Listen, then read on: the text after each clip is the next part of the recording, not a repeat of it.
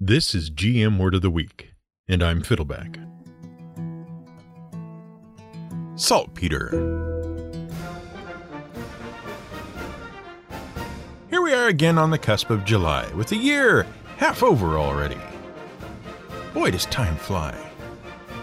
And we here at the Word of the Week are getting ready to shut down the office for a few days, grab us some hamburgers and hot dogs, fire up the old barbecue grill, and celebrate the birth of our nation the United States of America by blowing up small chunks of it. We are referring, of course, to the annual tradition of setting off fireworks to mark America's Independence Day on July 4th. And we have to admit that we, like most video gamers, love a good explosion.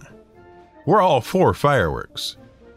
But we often find ourselves wondering how and why fireworks became such a big part of the American founding celebration.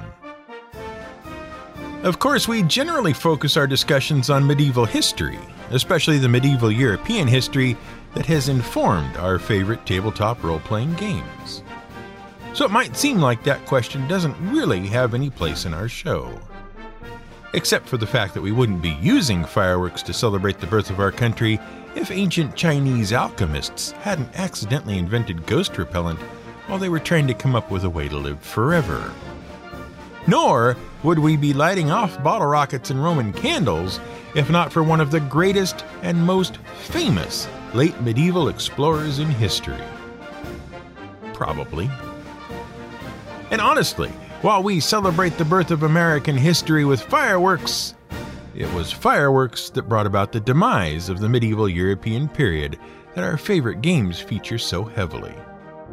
So indulge us as we talk about fireworks, their ingredients, and a related little invention that had an oh so very tiny impact on the history of the Western world. Let's start with a question we posed in the first paragraph of this introduction. Why do we modern Americans celebrate Independence Day with explosive pyrotechnic displays? Because that's what fireworks are, if you don't know. Fireworks are explosive devices designed to produce striking, colorful displays and loud noises, and they are often detonated as part of celebrations, and not just any old random ammunition you happen to have laying around your property. And the United States doesn't have the monopoly on celebrating stuff with fiery, sparkly explosions.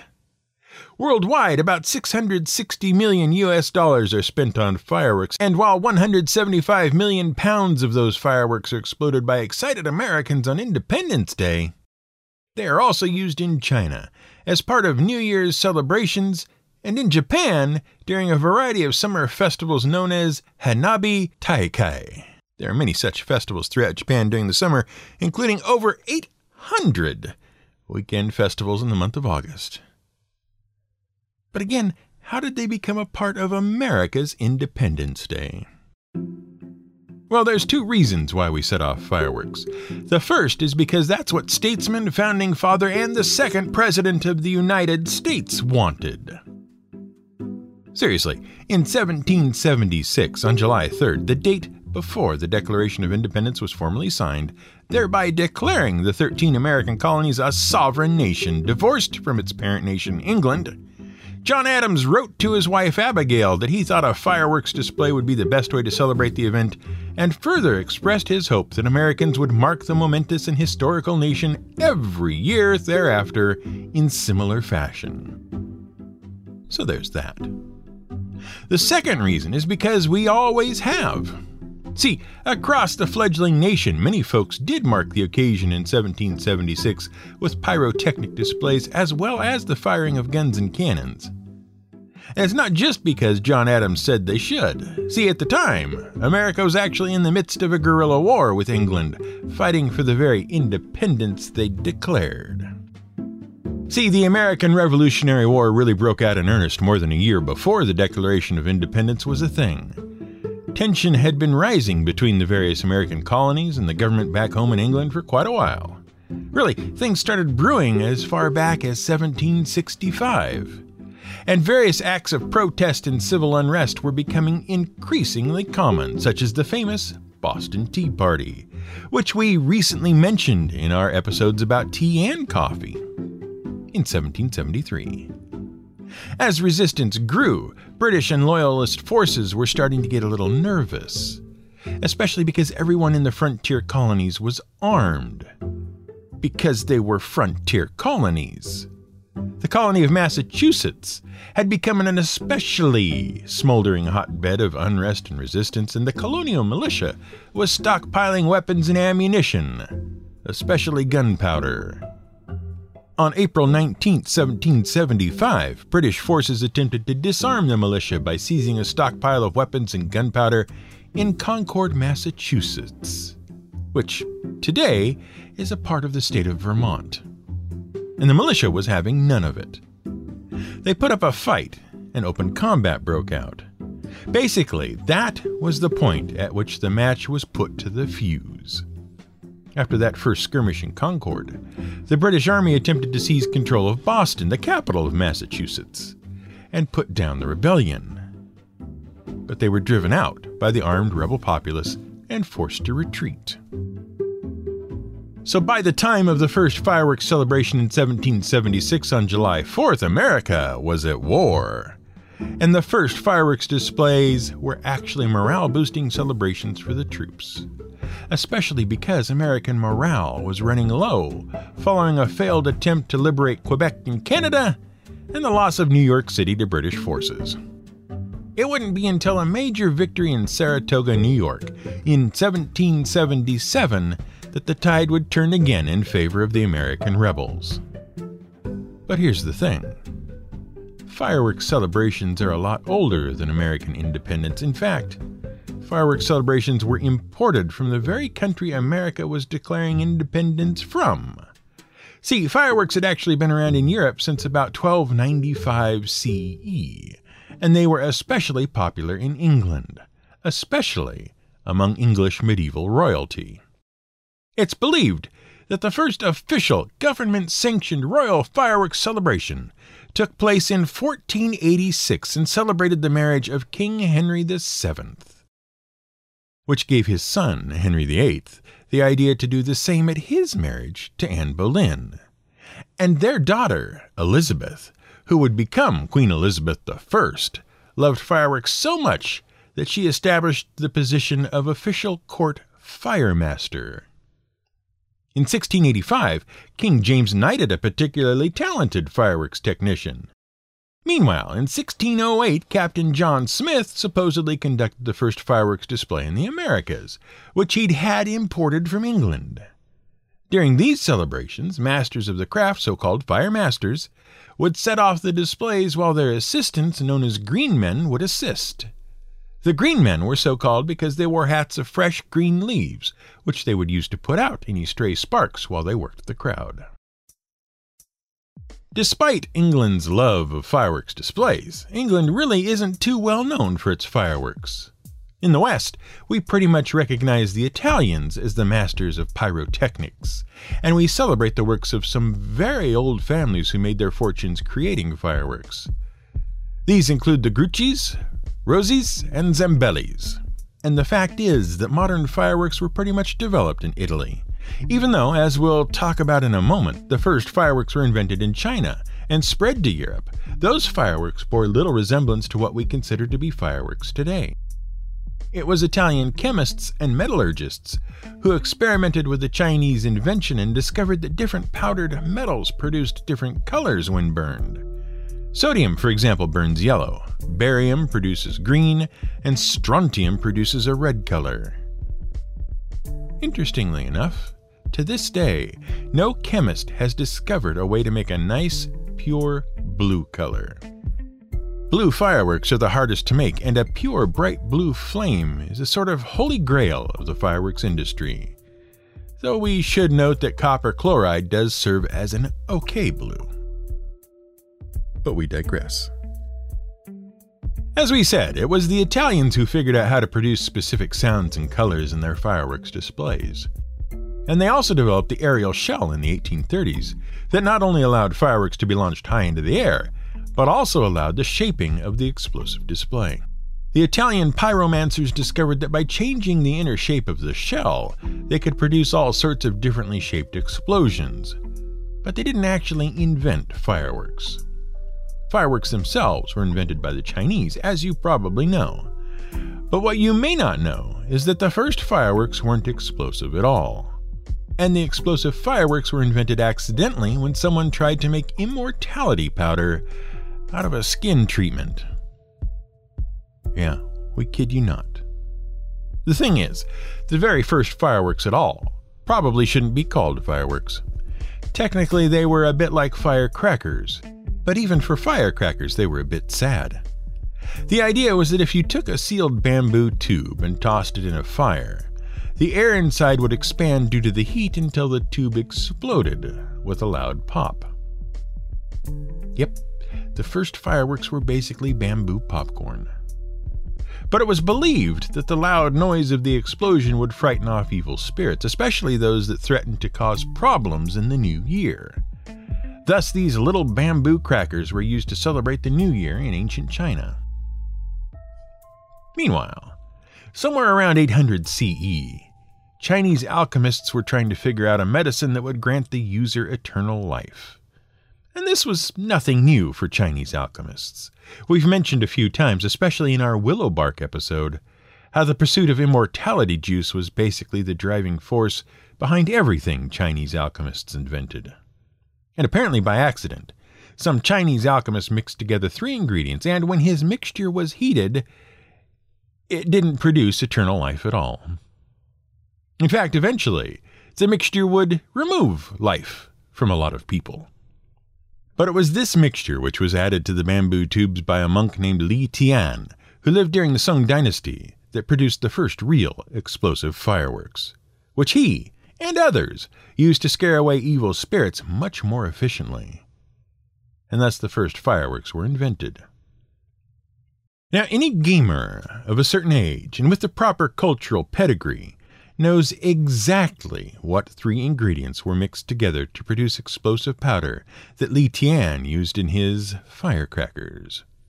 Because the same three ingredients and the same bamboo shoot can also kill alien lizard folk on distant planets. Way back in 1964, this American screenwriter and television producer named Eugene Wesley Roddenberry had an idea for a science fiction series that combined the themes of exploration in Gulliver's Travels with the devil may care frontier heroes of the westerns that were popular at the time. He called it A Wagon Train to the Stars, and that's how he sold it. But privately, he saw it as more of a combination of a morality play and a way to explore serious cultural issues in an approachable, entertaining way. He envisioned altruistic and moralistic heroes confronting social and cultural dilemmas and resolving them. With the help of Desilu Productions, Desi Arnaz and Lucille Ball's groundbreaking television production studio we discussed in our episode about the sweater, Roddenberry developed a pilot episode which he pitched to the National Broadcasting Corporation, NBC. And they hated it. Well, they didn't hate it, hate it. They loved the idea, but they found the actual pilot episode, The Cage, kind of not good. But in a move that was pretty much unprecedented, they asked for another, different pilot to see if it might be better. And it was. That one was called Where No Man Has Gone Before. It featured a different captain, a few different characters, and some other tweaks, and it was a big success initially. But Star Trek, and we hope you figured out what we were talking about by now. Star Trek faced its share of struggles. Its subject matter was sometimes controversial, and Roddenberry and his cast and crew were fighting constantly against NBC's censors to be true to the vision of the show, which they intended to be both progressive and countercultural so as to resonate with the culture at the time. And its ratings were up and down. Executives changed the time slot to sabotage the show. Roddenberry threatened to quit. Fans wrote letters. The show was canceled and uncanceled and changed owners. It was a big mess. But that's not what we're talking about here. We're talking about a specific episode of the show, one of the most famous and popular episodes of the show. The first season episode called Arena, which aired in January of 1967. In that episode, Captain Kirk of the USS Enterprise and his trusted officers Spock and Dr. McCoy arrive at an alien planet because they've been invited over to another officer's place for dinner. No, really, that's how it starts. But you just knew something bad was going to happen, partly because it was the beginning of an hour long television show, and something bad has to happen to make it worth watching. And partly because they teleported down to the planet's surface along with three other crew members who had never appeared before and would never appear again in the show. Wearing red shirts, if you know what we mean. Anyway, surprise, surprise, the dinner invitation was a trap. The space colony the crew was visiting had been attacked and destroyed by reptilian aliens called the Gorn. The heroes fight the Gorn. There's a chase, space war, and the Enterprise has the Gorn at its mercy when suddenly Captain Kirk and Captain Lizardlips find themselves ripped from their ships and teleported to a desert planet to fight it out like the savages they are. No, really. See, during the battle, the Enterprise and the Gorn ship had strayed into the territory of another alien race that didn't particularly care for conflict. In fact, they found conflict inexcusable. So they used their godlike powers because godlike aliens are just the norm in Star Trek.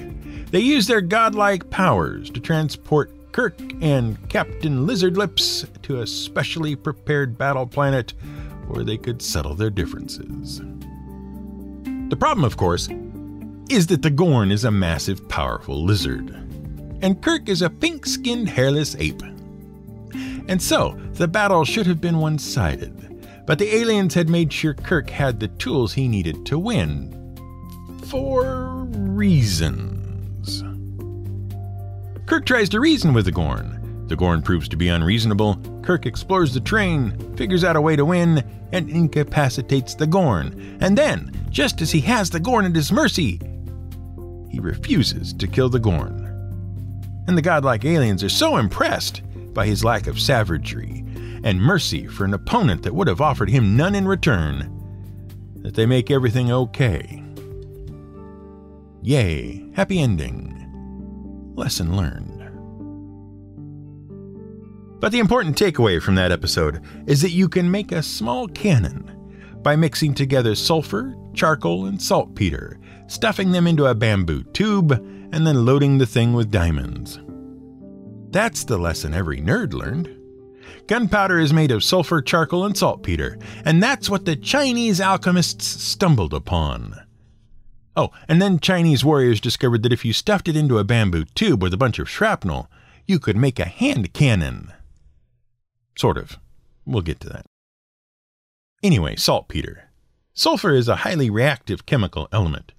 Charcoal is an excellent carbon based fossil fuel. But just what the heck is saltpeter? Well, saltpeter is actually one of two chemicals, potassium nitrate and or sodium nitrate. It's basically a granular mineral that occurs when nitrogenous metabolic wastes, such as the chemicals in animal urines and decomposing animal corpses, mix with certain minerals in the soil and it's an excellent spice and preservative for food, provided you don't think too hard about the fact that it comes from urine or rotting corpses. And it was used for such purposes in China for a long time. It was also used in China to treat skin and gum irritation. In fact, it's a common ingredient even today in ice creams and toothpastes that are designed specifically for people with sensitive teeth. Don't worry if you use Sensodyne toothpaste. We don't use urine or corpses to make saltpeter anymore. It's mostly produced synthetically from compounds that are mined in various countries like Chile. Sodium nitrate and various related compounds like nitric acid and trinitrotoluene, which is what TNT stands for, are very volatile compounds. If you put a small amount of energy in, you get a large amount of energy out. It excites the electrons that hold its atoms together. The electrons dance around in a frenzy for a bit and then blow off all that energy. And in so doing, they blow the bonds that hold the atoms together to bits. And a huge amount of energy comes out. More or less. We're very briefly summarizing. The point is, add this stuff to sulfur and charcoal, and you have what the Chinese called huo yao, aka black powder, aka gunpowder, aka the end of medieval history. See, it didn't take the Chinese long to realize that scaring away ghosts wasn't the only thing you could do with this stuff. You could also turn people into ghosts very efficiently. For example, as we noted, if you load black powder into a bamboo tube or later a brass tube, and you set it on fire, a blast of fire will issue forth. They called that weapon a fire lance. You could also load scraps of metal in there, not diamonds like Kirk did. And then you had a blast of fire and hot, sharp metal. And that wasn't all. You could also put small tubes of the stuff on the ends of arrows, so they would explode and start fires, or, and this is kind of cruel, you could strap a little tube of the stuff to a rat and set it loose to attack an enemy town or castle or fortification. Yeah, they did that. Around about the 10th century CE, the Chinese developed all of these ideas using their Huoyao. Now, the Chinese knew they had a particularly powerful military invention on their hands, so they tried their best to keep it a secret. But despite their attempts, word got out. It spread to India. And when the Chinese ended up at war with the Mongols, the Mongols ended up with cannons and bombs. By 1320, it had traveled along the trade routes from China to Europe, especially along the Silk Road, and the first cannons appeared in Italy. Now, this is the part where we bring up Marco Polo and an interesting misconception. At least, we think it's interesting. Marco Polo was a famous medieval explorer from Venice who traveled with his brother multiple times to China. He and his brother spent 24 years traveling into, around, and through China. He and his brother documented their findings, kept journals, and brought numerous ideas home with them to Europe. And he and his brother even explored places no European had ever been, such as Mongolia and Beijing. And he and his brother even became confidants of a ruler of the Mongol Empire, Kublai Khan, who founded the Yuan dynasty in China. And he earned a place in the annals of history as the greatest and most influential explorer of the medieval period. And did you know he had a brother? Neither did anyone else. Obviously, a lot about Marco Polo has been exaggerated. He'd been the subject of many books, and he inspired many famous explorers. And it's hard to know what's true and what's not. Historians agree that he did definitely exist, and he did definitely travel to China. But after that, any of the fanciful stories might be just that fanciful stories. What's interesting too, is that he's often credited with bringing fireworks to Europe, and maybe he did. Or maybe the idea came along the Silk Road. But what's truly interesting is that gunpowder reached Europe first, as in before Marco. Smiths and metallurgists and alchemists in Italy were already working with gunpowder when Marco Polo said, Hey, check out these neat fireworks I found in China. And his brother whispered quietly, you mean we found? And he said, Shut up your face. Because the first cannons were already being developed in Italy at the time. But it was the Europeans who really turned gunpowder into a thing. Their talented metalwork allowed them to gradually build smaller, more portable types of cannons. See, the Arabians, the Indians, the Mongols, the Chinese, they liked cannons but they had become a little gun shy about smaller arms because they were unreliable and tended to injure or kill the bearer more often than the enemy. But the European smiths got really good and eventually worked out various mechanisms to make guns work properly. And as you probably know, guns became a great equalizer. Once cannons and handheld firearms became available, the knight was pretty much obsolete. It didn't take years and years of training and dedication and huge amounts of money to become a monster on the battlefield. You just needed a gun and a weekend to learn how to use it. More or less. You get the point. And fancy castle walls were useless against cannonballs and explosives. And so, as we said, the medieval period ended, and the social class of the knight pretty much vanished forever. And that is also why the American revolutionaries had to hold on to their firearms at any cost, because it was those weapons that leveled the playing field and allowed a bunch of frontier rabble to win their freedom from one of the most powerful armies and empires in the world. Which is what we're heading out to celebrate with a burger, beer, and a bottle rocket. Happy Independence Day to our American listeners. And happy birthday, America.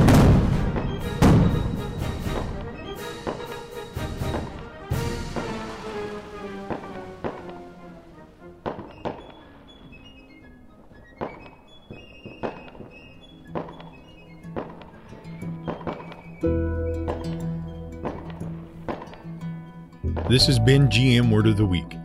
It's written and researched by The Angry GM and produced by me, Fiddleback. You can support us on Patreon at patreon.com slash gmwordoftheweek. You can find more at gmwordoftheweek.com and theangrygm.com.